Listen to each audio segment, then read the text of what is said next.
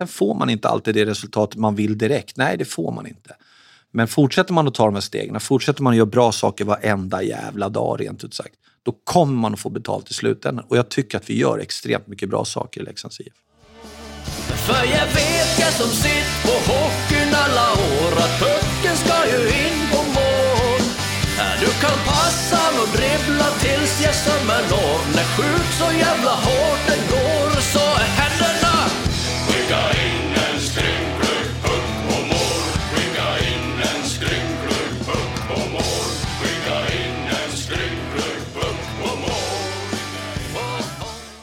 Varmt välkomna till någon form av sommarpodd i alla fall tillsammans med Leksands IF. Vi tänkte här under sommarmånaderna, eller sommarmånaden kanske i alla fall, eh, ja, men göra en djupdykning tillsammans med några personer kring Leksands IF. Och först ut Thomas Tjomme Johansson. Jag vet inte, ska vi börja där? Jag, jag vet inte om alla har hört den historien eh, om just Tjomme. Var kommer det ifrån? Ja, ja men Tjomme dö- dök ju upp. Vi var, när jag växte upp eh, ute i Haninge, det är lite drygt eh, två mil söder om Stockholm. Eh, mer känt som Stockholms Bronx för de som är så här gått livets hårda skola som alla brukar säga så snyggt. Eh, nej, men eh, vi var tre Thomas på gatan. Eh, så när vi, alltid när vi spelade hockey och sånt där så var det eh, Stor-Tjomme, Tjomme och Lill-Tjomme. Och jag var faktiskt Lill-Tjomme för jag var yngst i den skaran. Eh, och jag vet inte riktigt varför det var just Tjomme på oss alla tre, men, men det var någonting som sen följde med egentligen hela, hela min uppväxt i, där ute i Haninge med de kompisarna man hade där. Så Lill-Tjomme är väl kanske den, den eh, rätta benämningen. Sen slängs ju tjomme med lite så här, vilken tjomme det där är, ungefär som att man är en klant eller att man är någon sån där. Jag var väl rätt stökig när jag var liten. Eh, Det hände rätt mycket saker kring mig, så det kanske också fanns, fanns med att jag var en liten tjomme också när jag var lite mindre. Jag kanske fortfarande är det i folks ögon, det vet jag inte. Men Lill-tjomme är det rätta epitetet. Intressant ändå, lite stökigt sådär. Jag tänkte att naturligtvis när vi har släpat hit dig, höll jag på att säga, så blir det naturligtvis en hel del sport också och inför den kommande säsongen. eh, Men det kan vi ta lite senare. Jag tänkte ta lite mer personen Thomas först och främst. Du var inne och touchade på det. Hur var det att växa upp i Stockholms Bronx?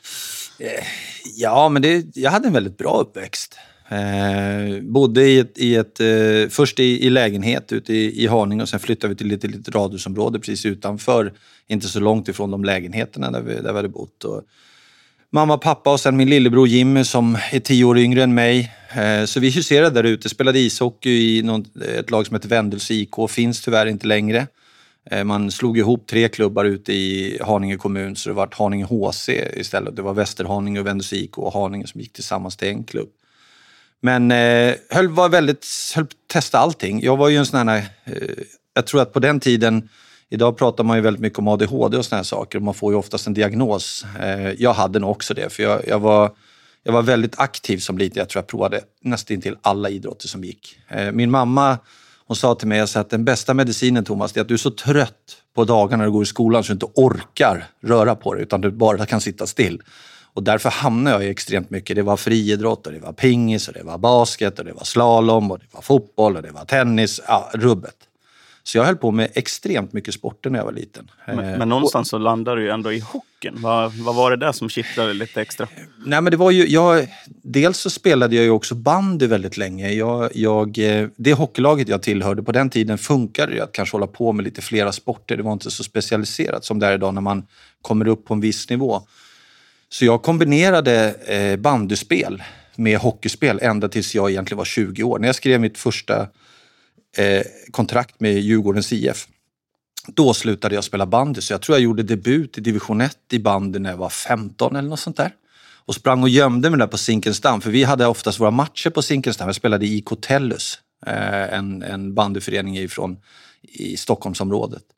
Eh, och vi hade då med Djurgårdens juniorer så tränade vi ofta på Zinkensdamm och sen hade vi matcher med IK Tellus på Zinkensdamm. Så jag, jag smög liksom omkring där för att ingen skulle se att jag höll på med det. Men sen började jag spela i Nacka, fortsatte spela bandy ändå. Så att eh, jag kombinerade två idrotter väldigt långt upp i min eh, idrottskarriär. Men hockeyn var liksom det som ändå var det absolut roligaste. Jag tränade ju aldrig bandy utan jag tränade ju alltid hockey. Eh, men eh, hockeyn kändes som att det var, det var den sporten som stack ut för mig. Just att kombinera två idrotter kanske generellt är svårare och kanske inte lika vanligt som du är inne på. Men framförallt kombinationen hockeybandy nu för tiden Mm. är nog inte allt för vanlig. Hur kanske nyttig på något vis, om vi tittar till hockeyn, var, var bandyspelandet för din del? jag tror att det var jättebra utifrån både när det kommer till skridskoåkning, mycket Eh, jag spelade oftast mittback eller mittfältare. Eh, fick oftast styra mycket spel. Så jag eh, min, en av mina styrkor också inom hockeyn var ju mitt spelsinne och det nyttjade jag även mycket på bandyplan.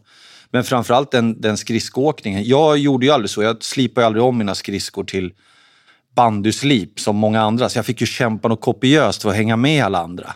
Eh, gjorde. Jag kunde inte skjuta heller. Jag använde ju mer slagskotten. Så jag var ju ingen hörnskytt och stå och dynga på. vad du gjorde på bandyplan efter din beskrivning. Ja, men jag styrde väl mycket spel i, i det avseendet. Då. Men just framförallt skridskoåkningen. Stora ytor, eh, mycket konditionsträning och, och, och den delen. Så, så att det tror jag var någonting som jag, jag fick med mig och, och kunde ha som, som en utveckling också i att kombinera bandy och hockey. Dum fråga kanske med tanke på att du har berättat om hur mycket idrotter det var när du var liten. Men fanns det någon tid liksom utanför idrottandet för din del när du, när du växte upp? Hur såg den delen ut? Ja, men det gjorde det ju också. Eh, mina föräldrar, vi har alltid haft båt. Stockholms skärgård är fantastiskt vacker. Så att, eh, var det några lediga helger så, där, så hamnade vi oftast ute på sjön och, och då älskar jag att fiska. Så, så jag eh, fann lite sinnesro i den här eh, högintensiva energin som jag hade i vardagen genom att kunna sitta och meta eller gå runt och kasta och försöka fånga lite fisk. Så jag fiskade extremt mycket, eh, egentligen ända fram till jag var 16-17 år ungefär. Då, då avtog det lite naturligt när vi inte hade båt längre och det var inte lika tillgängligt på samma sätt. Nej, för den sidan har i alla fall inte jag sett av dig hittills. Vi har ju ganska många runt herrlaget, både ledare och, och i laget, som, som är ganska fiskeintresserade. Men jag har inte sett dig haka på. Nej, och, och jag, jag har väl märkt lite grann, ju äldre jag har blivit sådär, jag har ju haft en hel del olika intressen runt om när man har varit mindre, men på något sätt lite grann var sak har sin tid. Jag fiskade extremt mycket när jag var liten men har inte känt det suget på det sättet. Spelade extremt mycket golf när jag var liten men kanske inte heller har känt det suget sen jag blivit lite äldre. Så att för min del kanske ibland det har varit så att jag har gjort det så intensivt så jag har nästan lite ledsnat på att göra det. Men absolut, är det någon som är sugen att bjuda med, mig med garanti för att få fisk så kommer jag jättegärna. Ja, vi tar väl det som en, Ja. en utmaning Ja, här, och nu då kanske. Ja. Eh, Men idrotten i övrigt. Det blir ju Mm. naturligtvis mycket idrott och hockey nu med tanke på din yrkesroll och så vidare. Men hur, jag vet ju själv om man kikar förbi inne hos dig och, och Siken och Petter och, och Alex där inne i ert lilla mysiga kontor som ni har där med begränsad, Bastun. ven, ja, med begränsad ventilation dessutom. Eh, Men hur mycket idrott blir det som du följer ifrån ja, men tv-soffan eller kanske på plats? Jättemycket. Eh, någonting som, har, som jag inte gillade så mycket när jag var yngre, det var ju fotboll. Jag tyckte om att spela fotboll, men jag gillade inte att titta på fotboll. Eh, men fotbollsintresset har vuxit något enormt eh, ju äldre jag blivit faktiskt. Eh, så att eh, det är någonting som jag eh, ser gärna på. Jag följer F1 väldigt noga. Nu snöade jag in lite grann på den här Netflix-serien om Tour de France som har dykt upp. Eh, vilket jag också följer, Tour de France. Eh, så att eh, kan titta på golf. Eh, rätt sådär bred i, tycker jag i, i mitt sporttittande utifrån olika idrotter beroende lite på vad, vad som finns att, att tillgå. Men, men att följa idrott, eh, det är en stor passion i livet rent generellt att, att faktiskt få, få hänga med. Men fotbollen är någonting som har vuxit sig extremt stark. Även om det är idrott, men det är ju inte hockey i alla fall. Är det på något sätt, blir det lite en ventil för din del också? Kanske komma ifrån ja, men jobbet, lite av pressen som är på, på dig i din roll och, och hockeyn generellt och kika på annat om man säger Ja, så. men det är det ju. Det, det blir ju på något sätt lite avkoppling och sätta på en fotbollsmatch. Man är ju fortfarande lite uppvuxen med det här tips extra-racet där man somnade i soffan en lördag och vaknat med pling och slängde upp ena ögat för att se om Luton hade gjort mål mot Watford eller om det var utifrån vad tipskupongen sa. Så att, eh, men absolut, det, det, det är klart att det, det blir väldigt intensivt och det, vi tittar extremt mycket ishockey också. Men, men eh, det är en skön avkoppling att faktiskt sätta på en golfrunda och sitta i ja, kanske typ 6-8 timmar när man ser en hel dag bara få, bara få sitta och slappna av och, och sådär. Det, det, ja, det, det ger mig energier, absolut. Hur ser liksom den delen lite ut av ditt liv? Eh, Mm. Lite som jag var inne på. Det blir ju naturligtvis väldigt hektiska vintrar kan jag tänka mig när vi är igång i spel och naturligtvis off-season när inte det spelas också med tanke på att det ska byggas lag och så vidare. Men hur, hur noggrann är du med att ändå någonstans försöka hämta lite energi och, och, och vila lite i vardagen? Kanske lite för dålig på det. Eh, stänger ju egentligen aldrig av min telefon. Eh, det gör jag faktiskt inte. Så att jag är väl kanske lite... Däremot så tycker jag att jag har blivit bättre med åren. Att jag behöver inte alltid slänga mig på telefonen när någon ringer utan jag kan faktiskt avvakta lite grann och skjuta på lite saker och sånt där. Men, men jag är, skulle du fråga min fru så tror jag att hon tycker att jag är på tok för dålig för att liksom stänga av och kanske ta en vecka eller två veckor och stänga ner dator och telefon och rubb och stubb. Sådär. Men det kanske kommer om man håller på med det här några år till, att man mognar in i det och vågar göra det också. Men hur ser det ut under en säsong, eller under ett år kanske rättare sagt? När, när har du kanske några minuter extra om man säger så? Är det, är det vintrarna när, när laget är satt och vi har kommit igång eller är det mer kanske nu i sommartid? Eller hur ser det ut? Oftast så är det när serien drar igång precis. Där brukar det vara. Då har man liksom gjort eh, försäsongen. Allting har liksom satt sig på något sätt. Rutinerna finns där. Eh, oftast är alla spelare på plats. Eh, så när serien egentligen drar igång, då brukar det kunna bli lite lugnare. Så vi har faktiskt tittat på om man skulle kanske i det fönstret passa på att förlänga sommaren lite grann för att hämta lite energi. Då. Men, men eh, där någonstans brukar det lugna ner sig en tid. Sen, sen varvar det där upp lite grann när matcherna drar igång och skadorna kommer och man måste börja titta och så ska man börja planera nästa års lag och lite sådana saker. Men just där, ju, när serien drar igång så brukar det komma ett par veckor när det är lite down. Mm. Eh, om vi kikar på sommaren som Ja, den har väl varit igång ett tag. Mm. Här. Det var väldigt hett och, och, väldigt torrt. Som tur har vi fått lite regn de senaste dagarna också. Eh, men sommartid för dig och kanske den här sommaren, hur, hur ser det ut? Vad är det på schemat? Eh, nej men det har ju varit mycket att försöka få en del pusselbitar på plats. Eh, vi har ju rekryterat in både ledare eh, och en del spelare. Eh, gjort en utvärdering av det som var förra säsongen. Eh, försöka lägga en, en bra plan framåt utifrån det vi behöver förändra. Eh, och lite sådana saker. Så att väldigt mycket eh, planering och försöka strukturellt ändra om och skruva på saker och ting som vi behöver göra bättre för att vi ska kunna nå ett bättre resultat. Och det är väl mycket det som man oftast ligger och grubblar mycket på efter en säsong och sådär. Vad, vad var det som gick fel? Varför kom vi inte längre och varför blev det så här? Och, och sådär. Så, så att eh, mycket av det arbetet ligger ju lite bakom oss nu och, och så har vi på något sätt satt ett litet avstamp för att ja, men det är det här vi tänker, det är det här vi har kommit fram till och det är det här vi behöver göra framåt för att vi ska kunna nå ett, ett bättre resultat. Vi, är, vi försöker ju vara väldigt ja, tänkande i att gör vi, all, gör vi alltid det vi alltid har gjort då kommer vi också få samma resultat. Så vi måste liksom försöka förändra saker och ting och inte vara nöjda och det tycker jag att vi, vi har liksom en organisation i Leksand men också en grupp där nere på sporten som är otroligt drivna till att, att förbättra resultaten för varje år. För ni har ju satt en spelartrupp, en mm. ledargrupp som du är inne på. Som, ja, men, du har ju naturligtvis förväntningar på, på deras arbete. De tar ju mm. lite vid, framförallt då i, i början av augusti när vi går på is. Hur är den tiden för, för din del? När det börjar röra på sig nere i omklädningsrummet och vi börjar spela träningsmatcher och, och sådär. Vad är det som rör sig i kropp och huvud då? Ja, men det, då blir det lite så här intressant och spännande att se lite grann också. Följa framförallt det. Min stora uppgift blir ju oftast att vi bestämmer mycket saker. Sen är det tränarna som jobbar med det vi bestämmer varje dag med både spelare, isträningar, fysträningar. Eh, men att jag blir lite den kontrollen som följer att, att vi också håller den kursen vi har stakat ut så att vi inte slirar för mycket åt det ena eller det andra hållet. Eh, finns också mycket mer som kanske ett bollplank in i ja, men hur det ser ut och vad händer. Och jag och Petter följer statistik och sådana saker. Så det är ju sånt som drar igång i augusti för att verkligen också få alla bitar på plats, säkerställa att vi gör det vi ska. Eh, och, och sen lite kontrollfunktion och bollplank gentemot tränarna.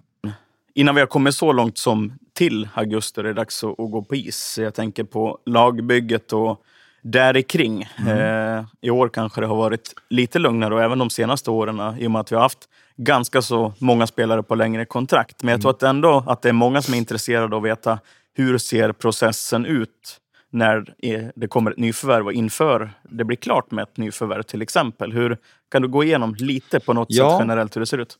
Eh, det är lite kul också. Vi, jag har ju hållit på i Leksand nu i fyra års tid. Jag och Petter satt och pratade om det. Jag tror att vi man försöker ibland vara liksom långsiktig och ha planer och, och, eh, sånt där för att bygga en trygghet och en stabilitet eh, vi tycker inte att vi har bytt så mycket spelare de här fyra åren, men jag tror vi räknar att det var nästan 25 spelare som har snurrat in och ut ur laget. Jag tror vi har fyra eller fem spelare kvar från det året vi gick upp i, i, i SHL till exempel. Resten har liksom snurrat in och ut i olika former. Men, men i grunden kan man säga att vi, först så gör vi en, en analys av vilka positioner behöver vi titta på. Eh, vilken spelartyp behöver vi? Eh, och sen därefter så börjar ju scoutingjobbet eh, egentligen. Oftast så får man mycket listor skickade till sig på spelare som kan bli tillgängliga. Det får man rätt tidigt så att man kan även följa spelare liksom under en säsong så man vet att den här killens kontrakt går ut och så kan man jobba gentemot det om man tycker att det är en intressant spelare. Men, men eh, utifrån scouting, utifrån eh, en analys av spelaren så, så och först så börjar Petter oftast med en, en eh, grov analys på honom. Eh, tittar igenom statistik, börjar titta lite på hur spelaren är, skriver en rapport eh, som jag får till mig och, och, och därefter sen egentligen så börjar vi jobba tillsammans med spelaren. Eh, jag tittar på spelaren. Eh, vi skickar ut spelaren till eh, våra tränare som sen också får inkomma liksom med sina tankar och åsikter. Var en separat om hur de ser spelaren. Och framförallt så är det viktigt att man har en bra känsla kring den här spelaren. Kolla lite bakgrundscheck med skador, karaktär, Eh, ringer runt till gamla lagkompisar, till tränare, till materialare, till läkare höll jag på att säga. Men, men man försöker kolla liksom så mycket som möjligt för att få en bild av eh, även den delen. Eh, och sen därefter sen så är det ju självklart en pågående dialog med en agent där man hela tiden försöker att eh, Eh, i processen så, så är man öppen och ärlig med agenten vad man ser och om det är någonting som för oss eller inte. Och är det så att det är någonting för oss, ja men då börjar man också diskussionen med hur ekonomin skulle kunna se ut och, och vad de ser och vad de tänker och sen därifrån sen försöker man hitta någon form av gemensam väg framåt till att man då så småningom ska nå ett ett slutligt avtal med en, med en underskrift från spelare och klubb och, och så småningom också kunna sätta in den i, i vårt pussel. Eh, kan ta olika lång tid beroende lite på vilken typ av spelare. Vissa spelare vill vänta ut marknaden. Vi kan vara på spelare väldigt tidigt, men de vill se lite vad som dyker upp. Eh, andra spelare är rätt snabba på knappen och tycker att ah, men det här är spännande, det här vill jag ta. Så, så processerna ser helt, helt olika ut. Eh, vi har väl varit i år när man tittar liksom på lagbygge. Vi, vi har ju försökt, liksom, jag vet vi har pratat väldigt mycket om right-backar i början av, av eh, rekryteringsprocessen. Och vi har försökt leta efter det, men det, det har liksom eh, inte riktigt funnits någon som vi har fastnat för ännu. Vi har varit med och huggit på några stycken, men de har valt andra klubbar. Men, men därifrån sen så får man också, i då själva rekryteringsprocessen, får man inte låsa sig fast vid det. Utan då kanske man behöver, ja men nu börjar det faktiskt att sina där. Nu finns det inte så mycket. Vad finns det då? Och lite sådana saker. Så att man får heller inte låsa sig vid en tanke när man jobbar med rekryteringsprocessen. Utan försöka hålla många bollar i luften.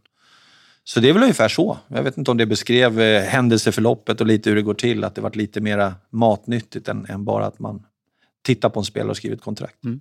Men när ni väl på något sätt sätter signaturen på ett kontrakt, hur, mm. hur långt i processen är du tillsammans med tränarna kanske att ja, men, peta in den här killen som ni plockar in i en viss formation och en omgivning i laget redan i det skedet? Oftast så tittar man ju på spelarna utifrån vilken roll de skulle kunna ha hos oss. Eh, och det är ju det man också, alla spelare vill ju egentligen ha en bild av hur vi tänker. Hur ska vi kunna hjälpa den här personen att bli ännu bättre? vilken roll i laget ser vi den här spelaren att, hjälpa, att kunna hjälpa oss och, och även då att spelaren får spela på sina styrkor utifrån vad, vad, vad, spelaren själv upplever och vad hans rådgivare diskuterar tillsammans med och vad vi ser och vad vi tycker. Så det är väldigt viktigt att den matchen funkar. Att vi har samma bild av spelaren så att det inte blir så att en spelare kommer hit och så har han en förhoppning och tror någonting som sen inte alls levereras. Det blir heller inte bra om det är en spelare som man plockar in, alltså att jag skulle plocka in lite spelare som inte tränarna tycker, men det här är ingenting vi vill jobba med. För då blir det inte heller bra. Så att det här måste ske liksom i samklang. Men, men absolut så är det ju så att man, man tittar, det här är en perfekt kille för våran tredje kedja skulle kunna spela här. Eller det här är för våran toppkedja, skulle kunna spela här. I det här powerplayet, har de här attributen. Det, det försöker vi vara rätt specifika på gentemot spelaren och hans representant. Eh, som du nämner, man tar ju naturligtvis menar, en hel del referenser på spelare också. Mm. Och jag tänker lite efter din långa gedigna spelarkarriär och du har ju blivit varm i kläderna mm. några år också i, i GM och sportchefsrollen. Men någonstans är liksom kontaktnätet som du har byggt mm. upp under hela karriären. Hur, hur viktigt och användbart är det just nu? Jättebra. Alltså det, det är ett bra kontaktnät. Det är otroligt viktigt. Och, och där är också rätt kul när man är vi var ju nere i Schweiz bland annat och träffade eh, general managern för eh, Genève och för bil. Och när man träffar dem också sådär så alla är otroligt öppna.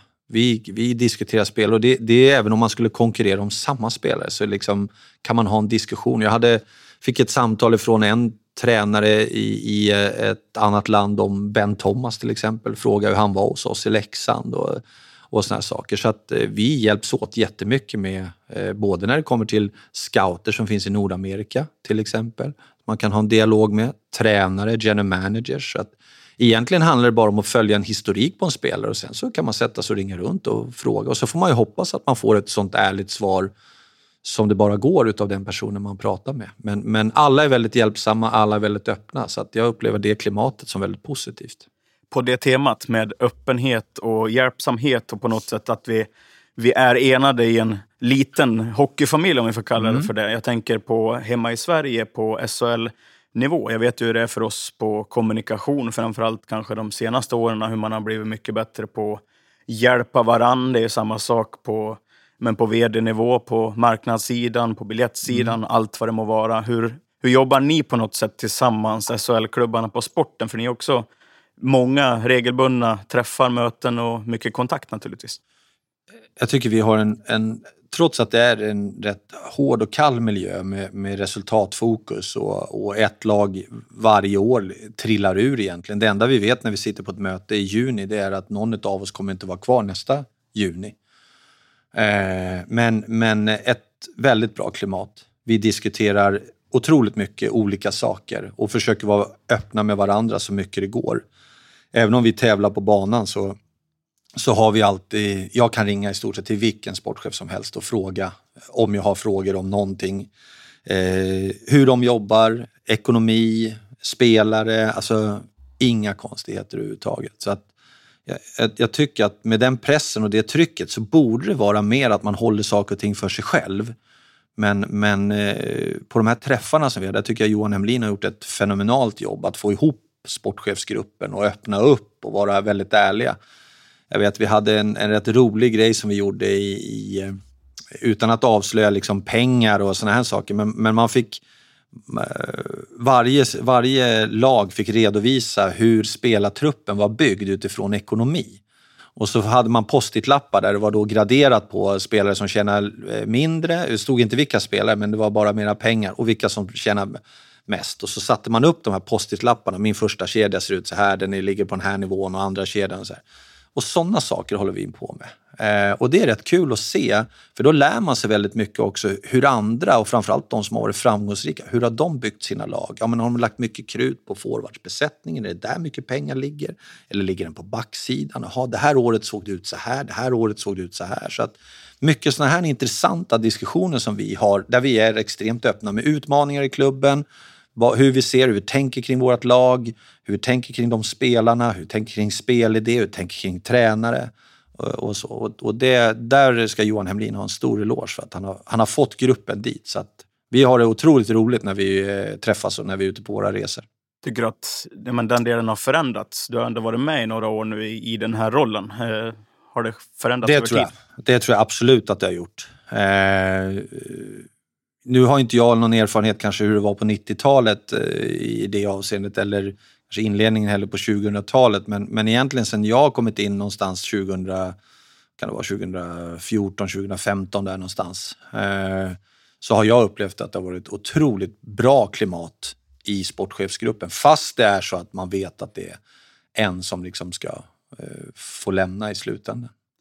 Och kopplat till ligan och runt omkring för spelarnas del också. Kanske till viss del för er som du nämner och ledarna för den delen. Men det känns som att också min personliga bild, du får rätta mig om jag har fel, men det känns som att ligan har blivit på något sätt bättre på lite mer mjuka värden och ta mm. hand om människan utanför rinken också. Uh, hur ser du på det ansvaret någonstans som kanske kommer mer och mer ifrån SHL-håll? Ja, men jag, någonstans så, så, har ju alla ett gemensamt intresse i det här och det är att det ska bli så bra som möjligt för att vår produkt ska bli så bra som möjligt. Och i, I alla de här sammanhangen så är jag inte alltid ensam stark utan man behöver ha hjälp av hela gänget och där tycker jag också SHL har börjat titta på massa andra saker för att bygga ihop alla delar i en organisation. Ja, men vi har ju de här kickofferna till exempel där kommunikation, jag era träffar, och vi, men vi träffas ändå tillsammans. Marknaden har sin, sportcheferna sin, men vi sitter ändå i en stor grupp ibland och diskuterar saker och sen lite mindre grupper. Så att jag tycker också att de verkligen försöker att få SHL-organisationen, om vi då inkluderar alla lag i den organisationen, som, att, att man på något sätt ska verka för att produkten ishockey ska utvecklas och allt runt omkring ska bli så himla bra så att fansen och supportrarna får en, en sån häftig upplevelse som det bara går när man går och tittar på, på matcherna. Mitt i en, som du säger, en hård och kall hockeymiljö där vi tävlar emot varann. Och du var inne och touchade lite på det med, med det nuvarande systemet. För kikar vi de senaste åren, det är ganska så stora gedigna klubbar som har fått, mm. åtminstone i vissa fall då, tillfälligtvis, lämna SHL. Jag tänker på HV71, Djurgården och senast Brynäs. Mm. Eh, hur har men, det systemet på något sätt förändrat världen för, för dig och ni som arbetar kring sporten? Mera stress eh, är det. Eh, man vet oftast att eh, en dålig start egentligen på, på en säsong innebär oftast stök eh, i, i långa stunder av säsongen. Det behöver inte vara i hela säsongen men det, det är klart att, att många eh, blir mer oroliga, mer stressade tycker också med se liksom, konkurrensen kring spelare när det kommer ekonomi eh, på en helt annan nivå nu än vad det var för tre år sedan när det här systemet infördes. Så att jag skulle eh, nog säga att vi har ett mer stressat system idag. Eh, och de som hamnar liksom i, ja, men, som Brynäs förra året och Malmö och jag vet HV innan Djurgården, de organisationerna mår inte bra. För det blir sånt jäkla tryck utifrån med supportrar och fans och sponsorer. Och, risken, alltså det, det som är i potten är, är så otroligt stort. Så att, eh, och det, det, gör att trycket på organisationen blir nog enormt och, och, det är inte hälsosamt. Så att seriesystemet som vi har idag är, är, är, ja, men det är ett tufft upplägg som har stressat alltihopa tycker jag under en tid. Så att vi, vi får väl se lite hur framtiden ter sig och hur man hanterar de här frågorna framåt. Men, men det är helt klart att det, det är traditionellt stora tunga föreningar som, som har fått lämna SHL eh, och, och, spela i Hockeyallsvenskan. Eh, och, och, det är klart att det är nå, någonstans, vet inte om det är den bästa vägen att gå in i framtiden. Det, det får väl utredningen utvisa lite längre fram. Det har ju också på något sätt gjort att, gissar jag på, snittlönerna och, och lönebudgetarna har väl ändå men, vuxit de senaste åren mm. på SHL-nivå av flera olika faktorer. Men just systemet, kvalsystemet ja. är väl en av dem kan jag Absolut. tänka mig. Och det i kombination med, med situationen i, i, Ryssland och med KHL och alltihop mm. så känns det ju, och det har vi pratat om och alla har pratat om det egentligen, att SHL har aldrig varit så här bra. Hur ser du på nivån på SHL just nu? Jättebra. Eh, snäppet under de här lockoutsäsongerna som har varit när vi hade massa NHL-spelare som kom till, till ligan och spelade. Eh, lite så som det kanske var lite förr i tiden när det egentligen bara var Schweiz som var den ligan som konkurrerade med oss i, i SHL. Eh, så att jag, jag tycker att det, nivån är extremt hög. Eh, och det ställer också lite andra krav. Alltså den taktiska nivån i SHL har gått upp. Spelarna är smartare, spelarna är, är betydligt liksom skickligare i, i, alla avseenden. Och det du kunde göra i SHL för, för eh, tre år sedan eller två år sedan, det funkar inte riktigt. Det, det är inte den skillnaden idag. Så att en betydligt högre nivå. Om vi lämnar men, ligan som sådan och kanske lite omvärlden också går tillbaka lite mer till, till oss i Leksands IF. Eh, vi är inne på en resa, känns det som, på många sätt. Inte minst i organisationen, men naturligtvis också i, i sporten och på, på er sida av huset om man säger så. Eh, om vi kopplar det lite till visionsarbetet som vi ändå har startat igång här och jobbat ut efter de senaste åtminstone två åren. Där vet jag att ni på sporten men, tog taktpinnen här i huset lite på det också genom att kanske men, involvera juniortränare, era ledare och lite utifrån förutsättningarna. Vad behöver vi för att kunna ta nästa steg och faktiskt leva upp till visionen i ett Leksands IF även sportsligt? Eh, kan du berätta lite hur, hur du tog dig an den uppgiften på något sätt? Ja, men det, det, om, om jag tittar lite grann på när jag kom in i Leksand och, och sen så när vi började jobba med visionsarbetet så handlar det ju extremt mycket om att skapa en stabilitet, alltså att bygga någon form av grund och, och det, det tar lite tid eh, att sätta en sån grund. Det, det kräver en del pengar att, att göra det. Vi var lite nykomlingar upp i ligan. Så från början så handlar det väldigt mycket om att försöka bara skapa förutsättningar för att vi ska kunna bli stabila över tid. Eh, både när det kommer till att vi har ekonomi till att göra det, men också att vi har sportsligt. Eh, och det är väl det vi har hållit på och sysslat med. Nu tycker jag att vi har kommit så pass långt i, i den delen att, att vi har liksom en, en stabil stomme. Vi har spelare som vi vet håller för SHL, som kan spela i SHL eh, och känner oss väldigt trygga med det. Därifrån sen har vi börjat att försöka då eh, finlira lite grann, att titta lite på olika, vi har en grund, behöver skruva lite på vårt spel, vilka spelare behöver vi ha in, men inte liksom göra några större av stick och därför heller har vi inte valt att göra några större förändringar i våra spelartrupper de, här åren. Eh, just utifrån att behålla den här stabiliteten, för den är så otroligt viktig med tanke på att serieupplägget ser ut som det gör. Eh, det vi blickar mot framåt är ju att nu är vi, tycker jag, inne i en process där vi, vi har liksom en, en, stor kapacitet, en bra grundkapacitet i vårt lag. Men nu handlar det ju lite grann om att, att liksom parera saker och ting och försöka styra skutan rätt. För att mycket av kompetens och, och sättet vi jobbar på ska också så småningom ge eh, framgång. Men, men eh, det tar lite tid. Ibland så tar man jättesnabba steg någon säsong och sen kanske man backar tillbaks någon säsong. Men man får liksom inte tappa ögonen på bollen. Man får inte tappa fokus på det, det vi ska göra. Och, och det har väl varit en, en, stor utmaning, tycker jag, att, att, på något sätt hålla det tålamodet. Och där har man ju haft stort stöd utifrån de runt omkring också. Ja, men Claes kom in, Andreas kom in som lite nya in i det här och det är klart att för att vi ska få det här och, och på något sätt en trygghet och en tåla, tålmodighet i det vi gör så behöver man ha fler folk runt omkring och det tycker jag vi har skapat i Leksand. Jag tycker det har varit en, en framgångsfaktor för oss att, att kunna behålla den här stabila delen för det är mycket det sporten bygger på. Tittar vi på övriga delar i organisationen så handlar det väldigt mycket om att försöka ha resurser till att bygga och skapa. Jag tycker vi har gått på juniorsida från att ja, men, när jag kom in, vi plockade in Jesper Olla som lite först var han lite spelutvecklare, blev lite junioransvarig och därefter sen har vi börjat addera pusselbitar som har gjort att vår juniorverksamhet just nu, skulle man gå ut och prata om juniorverksamheten i Sverige, så tror jag vi skulle hamna rätt högt upp i det vi gör, de resurserna vi har och hur vi jobbar med spelarna och hur vi utvecklar spelare. Så att jag upplever också att vi får bättre talanger in redan på vårt J18-lag ifrån övriga delar. Har vi dem inte i, i huset själva så är det fler talanger högre upp i hierarkin just där och då som söker sig till Leksand. Så att jag tycker där har vi också lyckats liksom lyfta fram, för att det också, var också en del i visionsarbetet att försöka skapa en av Sveriges bästa utvecklingsplattformar för, för hockeyspelare, både damer och herrar. Och tittar vi på SDHL så har vi också gått emot att ja, men, heltidsanställd tränare, jobba med, försöka extra träning, utveckling, skapa bättre ekonomiska resurser. Så jag tycker hela föreningen på något sätt tar de här små stegen. Sen får man inte alltid det resultat man vill direkt. Nej, det får man inte. Men fortsätter man att ta de här stegen, fortsätter man att göra bra saker varenda jävla dag rent ut sagt, då kommer man att få betalt i slutändan. Och jag tycker att vi gör extremt mycket bra saker i Leksands IF.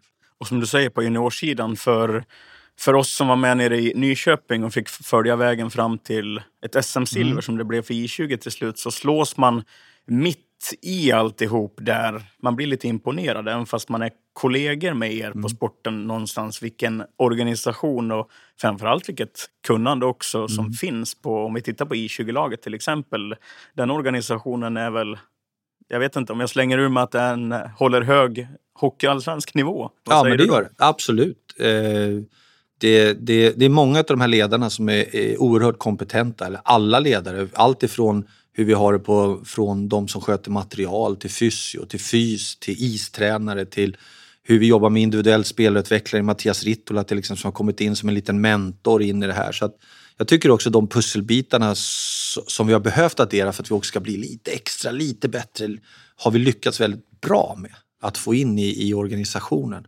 Eh, och det ska bli otroligt spännande om den här typen av sätt att jobba på med den kompetensen som finns, om den får hålla på i några år till ja, men då kommer vi bli en otroligt spännande faktor framåt i, i, i byggandet av både SHL och också skicka spelare kanske till Nordamerika och lite sådana saker. Sen handlar det väldigt mycket om att blicka också på vår egen ungdomsverksamhet. Vad kan vi göra ännu bättre där så att vi också kan få fram ännu flera egna spelare som kommer. Men det är samma sak där. Man behöver ha tid och tålamod till att göra det och förflytta resurser hela tiden. Resurserna har ju liksom gått lite här i laget, stabilitet, börja titta på SDHL-laget, ner på juniorsidan. Men nästa steg blir kanske att vi börjar titta lite på, mer på ungdomssidan. Hur kan vi stärka upp organisationerna där för att bli ännu bättre på att också jobba med de egna talangerna som vi har i vår egen miljö. Men det tar tid. Det är ingenting som kommer liksom över, över en natt. Och nu har vi hållit på i fyra år och jag tycker vi har kommit extremt långt på kort tid. Eh, och det ska vi fortsätta driva mot den här visionen som vi har satt där vi ska på våra representationslag i alla fall vara med och utmana om ett SM-guld. Och, och, det är inte så långt bort. Men jag tycker att vi har byggt en bra, stabil stomme nu ska vi försöka finlira lite. Tittar man på juniorsidan så det blir ju inte hela sanningen naturligtvis, men någonstans ett litet kvitto, eller ett hyfsat kvitto i alla fall, om vi tittar till men till exempel landslagsuttagningar som du var inne mm. på, eh, spelare som draftas och, och, som lämnar för Nordamerika till exempel. Eh, känns ändå som att vi ligger ganska så bra på det om man tittar mm. på ja, men bara faktiska siffror. Mm. Hur ser du på den delen? Ja, men det, det, nu kan man väl säga egentligen den, den första kullen som kom in i vår juniorverksamhet ifrån det att vi började liksom att jobba på, på ett sätt, det var ju 04 eh, De kom ju in lite i, i eh, in i den här och, och, när vi började jobba, jag tror inte vi hade någon landslagsspelare på 04-sidan i det läget. Eh, Sen så eh, efterhand, sen när, när laget liksom växte sig samman, så helt plötsligt så hade vi ju, ja, vi hade Lukas Lagerberg som nu när han kom upp i J20, vi har Hannes Hellberg, Anton Johansson, vi hade Ol-Hans Lind, vi hade Magnusen i norska landslaget. Alltså helt plötsligt så började från egentligen ha varit noll och det är väl ett kvitto om något att att vi helt plötsligt har gått ifrån att ingen har varit intresserad till att vi faktiskt har spelare som tillhör de 22 bästa i sin årskull i Sverige det tycker jag det är otroligt häftigt utifrån den resan som de här killarna... Och det har tagit dem tre år att göra det. Och det är ju för att vi gör rätt saker. Eh, så därför blir det ju oerhört spännande. Vad kommer hända med 05 som kommer? Men vem kommer ta jättekliv under den här sommaren och blomma ut? Men vi har Sörum som är, vi har Althörn. Det finns en del killar som ligger där och bubblar lite grann. Och sen så kommer 06 där bakom. Men får vi jobba med dem på det här sättet? Vad händer med dem? Och sen ett bra intag på 07 så att framtiden utifrån det tycker jag ser extremt spännande och ljus ut för Leksands IF när det kommer till sin juniorverksamhet. Men det kräver ju också resurser, det kräver bra människor, det kräver rätt folk som är inne och gör rätt saker. Och där har vi faktiskt träffat väldigt, väldigt bra. Du är inne och touchar lite på namn som till exempel då, Lukas Lagerberg och Hannes Hellberg som ju har gjort den här resan mm. över ja, men de här junioråren i Leksands IF och som nu lånas ut till Hockeyallsvenskan till Västerås respektive Tingsryd. Mm. Vilket ju är men lite av ett nytt sätt att jobba på kanske för Leksands IF i alla fall de, de senaste åren. Hur, hur, ser du på upplägget och, på så vis? Eh, jättespännande att se lite vad det tar vägen. Eh, det är ju oftast de här killarna som är lite så precis på gränsen. Och så, de behöver ha en ny del i sin utveckling och då är ju Hockeyallsvenskan ett bra steg för dem att ta. Eh, om inte vi kan erbjuda den typen av utveckling i vår eh, förening så är jag ju extremt tacksam att vi kan behålla de här spelen. att vi kan skapa de här förutsättningarna så att vi faktiskt kan bygga dem på lite längre sikt under en tid. Så tanken är ju med, med dem att de ska ut och få mycket istid i Hockeyallsvenskan eh, i år och sen ska de med och konkurrera om en plats in i våran trupp till nästa säsong. Och så får man se om de har kommit så långt i sin utveckling eller om man behöver ha ytterligare en säsong. Men, men att kunna addera det i vår portfölj till utveckla spelare, det tycker jag känns jättebra. Men det kräver ju också att vi har ekonomiska resurser, att det finns lag som vi vill, att det finns möjligheter för de här killarna att få de rollerna som de behöver för att utvecklas. Så där har vi lyckats väldigt bra och tacksam med det hjälpen som vi har haft både från Lukas Lagerbergs representanter och Hellbergs representanter att vi har sytt ihop de här delarna tillsammans då med Västerås och Tingsryd. Eh, och det ska bli jättespännande att se vad kommer det att bära för? För det kanske innebär att vi slussar iväg tre, fyra stycken nästa säsong om det här faller väl ut, ut i Hockeyallsvenskan. För att hela tiden ligga liksom några år före i vår utveckling. Eh, så vi får se lite vad det tar vägen, men absolut ett litet annorlunda grepp som vi i Leksand inte har jobbat med så mycket förut. Jag vet Frölunda har jobbat en del med det här, men, men det ska bli spännande att se vad vi kan göra. Jag tänker lite som du var inne på tidigare, när du värvar spelare och tar in spelare utifrån så har ju ni ändå någonstans men, en grundplan med roll och kanske till viss del istiden också som spelaren kommer att få mm. under en säsong. Även om det naturligtvis är huggsexan-platsen och konkurrens. Men i ert och ditt perspektiv när ni lånar ut spelare, finns det, vad finns det för dialog och hur går snacket med klubbarna där? För jag menar, du vill ju naturligtvis inte låna ut en spelare till Hockeyallsvenskan som får spela sju minuter till exempel. Hur, hur ser det där ut? Nej, och det är ju en, en grundförutsättning. Så ofta så pratar man ihop sig med, med agenten om hur man ser på spelaren, vad man har för förhoppningar och sen så brukar jag tillsammans med agenten att man diskuterar med lite hockeyallsvenskar. Jag har den här killen, vad tänker du kring honom? Skulle det kunna vara något? Och så gör agenten lite samma sak. Och utifrån det då så kanske man träffar rätt med att de säger så här, men vi, vi har ett lagbygge idag som gör att den här killen skulle kunna få den här rollen, han skulle kunna få äta de här minuterna. Sen ska han förtjäna det och, och, i slutändan, men initialt så blir mycket snacket där. Sen är det en annan del som man oftast glömmer bort det här att visst, det är jättekul att få spela 15 minuter i, i eh, en match. Eh, och man kanske spelar två matcher i veckan, man spelar onsdag, fredag i Hockeyallsvenskan.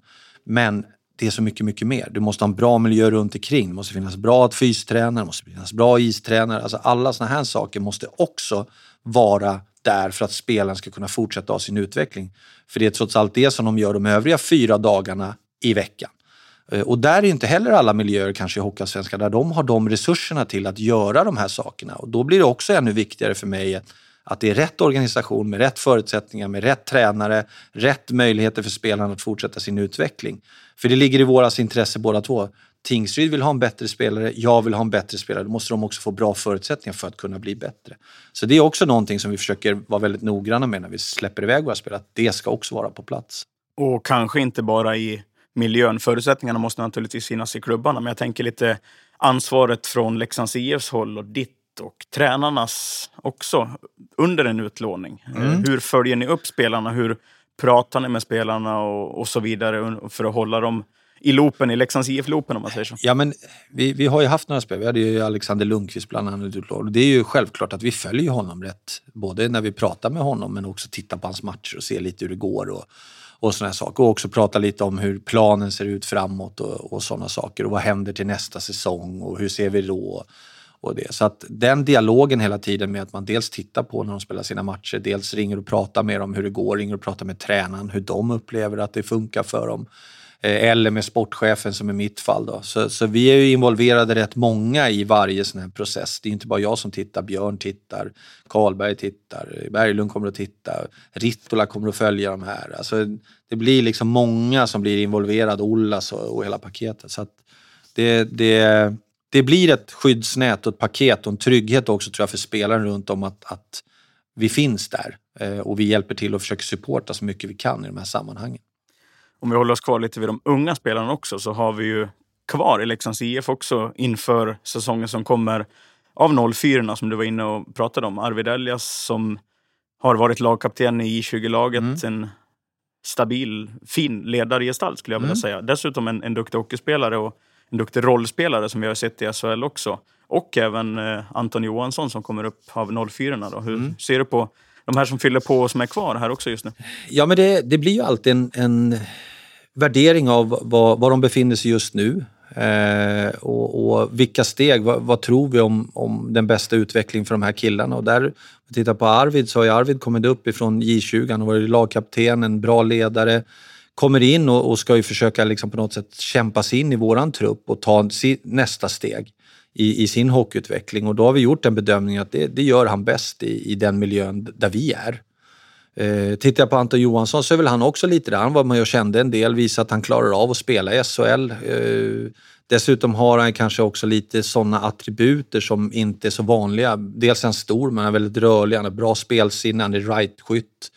Får vi, får vi fart på hans utveckling så kan, finns egentligen ingenting som stoppar honom från att ta enorma kliv. Och eftersom att vi just så som det ser ut nu också vet att han håller i SHL, och att det funkar, så, så är han lite längre fram om man tittar liksom på de delarna för en sån som Lagerberg till exempel. Som inte har känt på eh, spelet så mycket och behöver liksom börja sin resa upp i, i seniorsammanhang. Att slussa upp för många samtidigt, det är inte så enkelt. Även om vi alla tycker att det är en underbar liksom, ja, kärlek till de här unga killarna som kommer upp. De är obrydda, de kör, de jobbar, de sliter som, som dårar. Liksom, att man får, en, man får en otroligt stark känsla för de här unga killarna. Men SHL idag är så otroligt tuff så att, så att man kan inte ta upp tre, fyra stycken samtidigt och försöka ge alla en plats. Det funkar inte. De måste försöka ta stegvis. Sen är det självklart, visar sig att det inte funkar för Elias eller för Anton, ja men då får man väl hitta någon annan sätt att jobba på. Då kanske man får jobba med en utlåning under en tid eller någonting annat. Så att, men bedömningen som har varit är att de ligger lite före de andra killarna som ska börja sin resa upp i seniorsammanhang på ett lite annat sätt. Eh, och sen får vi hoppas att, att de självklart tar sina steg som vi tror att de kan göra och som vi hoppas att de ska göra. Eh, då har vi lite spännande unga grabbar som också är inne i vår organisation redan den här säsongen. Vi inledde nästan alltihop med ditt smeknamn och du berättade ju att du vart kallad för Lilltjomme och det är ju ett smeknamn som Anton har fått ärva lite också kanske. Hur är det där att vara Ja, ni är ju kollegor. Du är chef dessutom ja. över din egen son Anton, hur, eller Lilltjomme som han kallas ibland också. Hur, hur, är det där till vardags? Vi, vi pratar ju inte så mycket när vi är på hallen egentligen. Sådär. Eh, jag, Anton är ju allt sånt här snack med Anton, det sköter tränarna om. Det är tränarna som tar ut laget. Jag lägger mig aldrig i liksom, deras värdering. Jag har varit med i den här branschen för länge för att på något sätt vara inne och peta och ska på något sätt ha fram min son. För, för är de inte där och, och klarar de inte av att spela spelet, ja men vem tjänar på det? Ja, Leksands IF tjänar inte på det. Jag som är ansvarig för hela Leksands IF tjänar inte på det. Och Anton Johansson sätts i en situation som han inte klarar av. Så, så, att mycket, det finns oftast mycket förutfattade meningar om att de här killarna, både kanske mm, Micke Karlbergs son Mackan och Anton, skulle få fördelar. Men till syvende och sist så måste de klara av det själva. Ja, men Anton har, han är draftad av en NHL-organisation. Det finns ju någonting där de har sett. Vi ser någonting. Men det har de gjort själva. Det är ingenting som jag har liksom hjälpt dem med. Och det är väl den delen som jag ibland kan tycka är lite tråkig. Att de får utstå rätt mycket av det här. Och det händer även liksom runt i ba, på banan. Det är mycket snack med de här killarna. Att ja, du är bara här för din farsas skull och bla bla, du är så värdelös. Hela paket. Så det är mycket sånt också som de här killarna får utstå. Förutom det som kanske florerar runt om organisationen från supportrar, där man har meningar om att det skulle vara förfördelas för att det är mitt barn. Men i grund och botten så, så Anton och jag, vi har en väldigt proffsig eh, dialog. Väldigt sällan jag hör pappa i omklädningsrummet till exempel. Det hör jag aldrig. Och sen är det tränarna som sköter honom tyckte det var lite roligt ändå när han hade gjort sitt första SHL-mål nere i Linköping. Han vart ju intervjuad där i periodpausen. Och då hävdade i alla fall Anton att det skulle kontraktsförhandlas över en hängmärad entrecote. Det blev någon sån. Nu har han ju för sig skrivit på kontraktet så det kanske blev någon matbiten. Han, han är ju, jag skrattar faktiskt åt den intervjun. Han, alltså, alltså, för jag tror att han, han som intervjuade honom sa så här, det var ett riktigt skott. Ja, rätt upp i krysset, säger Anton. Fast det gick mellan benen tror jag. Och jag sa till Anton efteråt så här, Va, men varför så rätt upp i krysset? Jag skojar ju med honom. Han fattar ju inte att jag drev med honom. och så vart det en hängmörad entrecote sen som kom med i den intervjun. Nej, det har väl inte varit några... För mig har det känts som att med, med den kvaliteten som... Ja, men om, om man tänker så här, med den, den kvaliteten som Anton har visat upp i vinter, eh, de, de eh, skillsen som han har, eh, den typen av hockeyspelare som han är, hade det inte stått Johansson på ryggen så tror jag folk hade blivit galna om jag hade gett bort honom till Malmö eller till eh, Färjestad eller någon annanstans i SHL och undrat vad är det för idiot som släpper iväg de här talangerna. Men, men bara för att det står Johansson på ryggen så ifrågasätts det i det avseendet. Men, men eh, Anton ligger på rookie-kontrakt precis som alla andra så det är inga konstigheter med de här unga killarna man förhandlar med dem heller. Hur ser du på det förresten? Eh, det vart en liten avstickare med just rookie-kontrakten för det är ju också någonting som har mejslats ut och förtydligats så som det har arbetats, som, arbetats med mm. ska säga, över hela ligan. Att systemet finns. Hur ser du på det? Eh, jag tycker att det är ett bra system. Eh, det, det, också, det, det ska inte vara huggsexa rent ekonomiskt av de här unga killarna. För det är inte det, är inte det som är grejen. Det är, finns ingen vinning i att en kille ska tjäna 150 000 och vara 18 år. Egentligen. Utan är de tillräckligt bra så kommer de tjäna sina pengar ändå. Antingen i Nordamerika eller i Sverige. Där vet jag att en hel del agenter tycker precis annorlunda. Ja, men om han är lika bra som den där, varför ska han tjäna mindre? Men, men jag tycker ändå att det är ett sunt system eh, i det där. Att successivt så liksom har man ett antal år när man är, framförallt när man är junior, att man ligger på lite rookie-kontrakt med lite förutbestämda. Sen är deras bonusar rätt bra. Så det gör att de i slutändan, ja men en kille som kanske ligger på 25 000 i månaden i ett rookie-kontrakt, ja men om han skulle träffa väldigt många bonusar, ja men då kanske han har haft en snittlön på 40-45 000 i månaden under en säsong. Så att det är ju liksom inga, inte några dåliga pengar liksom för killar som är 18, 17, 18, kanske 19 år ändå i slutändan. Kan du berätta lite, bara i grova drag? För vi slänger ju oss med, med ordet rookie-kontrakt här i det här sammanhanget. Mm. Och när vi skickar ut ett pressmeddelande att det kommer upp en junior som har skrivit ett rookie-kontrakt. Bara lite kort, hur, hur funkar man, det? Man, man har en, en, en eh, bilaga som kallas för rookiebilaga. Sen är det självklart, det finns en grundtanke med ekonomin i ett, i ett rookiekontrakt men det är ingenting som är hugget i sten. Så det är klart att det, det blir en för, förhandling kring lönen som man ska ha. Men det är ändå någonting som vi försöker förhålla oss väldigt mycket till eh, och utgå ifrån. Men, men, men det är ingenting som är, är något krav på att vi måste ha den lönen eller det får bara vara den lönen. Utan det är ändå en, en, en rekommendation och finns någon form av fri förhandling kring det där. Men jag tycker att agenterna idag är väldigt sunda i sitt resonemang.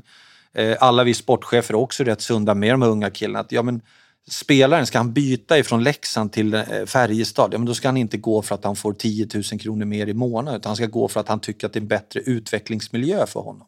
Och det tycker jag vi sportchefer ändå är rätt överens om när det kommer till de här killarna. Att det, det är där någonstans man ska byta liksom miljöer för att ge andra förutsättningar. Det handlar inte om de här ekonomiska delarna. Men du har ditt rookiekontrakt till du är första året som senior. Som ta till exempel Elias som är första års senior. Han har ett rookiekontrakt i år. Sen lämnar han rookie-delen. Så, under, så länge du är junior till ditt första år som senior så går du under epitetet rookie-kontrakt. då. Där det finns en rekommendation. Det är inte ett krav men det finns en rekommendation. Och sen efter första året som senior, när, när Elias har spelat ut det här året, då kliver han in i ett vanligt liksom, kontrakts som, som de övriga spelarna som är, jag vet inte vad är man, vad är man då, 21 kanske, eller 20 eller 21 och äldre. Vi pratade ju om men, din yrkesmässiga relation med, med Anton, men om vi liksom släpper deras karriär. Jag tänker, du har ju tre hockeyspelande söner. Eh, Viktor Anton här och sen Simon som är ute på äventyr. Eh, hur, hur har det varit att vara hockeypappa? För de här har ju också gått genom ungdomsleden och Mycket allt som hörde skjutsande. det kring. mycket åkande, eh, mycket skjutsande, mycket tid i hockeyhallar rent generellt. Eh, vi har ju haft tre grabbar som har, eh, har hållit på med ishockey ja, egentligen ända sedan eh, två, tre års ålder så har ju de hållit på att åka skridskor. Eh, sen hade vi lite tur i början att Viktor och Anton spelade lite i samma lag. Viktor var, var på den nivån så han kunde hänga med Anton och dem så att vi kunde hålla ihop det lite grann. Simon var i ett annat lag så att vi men, men sen efter ett tag sen så vart det ju lite mer så att alla tre hamnade i varsitt lag och då vart det ju ännu mera körande och ännu mera skjutsande i Stockholm runt om till olika matcher och turneringar. Och, men fantastiskt roligt att få följa med och hänga liksom på kupper borta. Vi har varit på Niklas Lidström Cup och det har varit Linköping och spela SM och såna här saker. Så, så att, eh, otroligt roligt att få följa deras hockeyresor eh, som de har hållit på med nu under väldigt, väldigt många år. Eh, och det är lika roligt nu också att få följa lite hur de tar sig härifrån och vidare och deras driv och glöd och, och passion för sporten. Det, det värmer i ett hockeyhjärta. Du har ju berättat att du och ni har letat efter högerfattade backar. Mm. Du brukar skämtsamt säga det att behöver du en pensionsförsäkring, se till att grabben blir rightare och back. Rightare och back, så är det.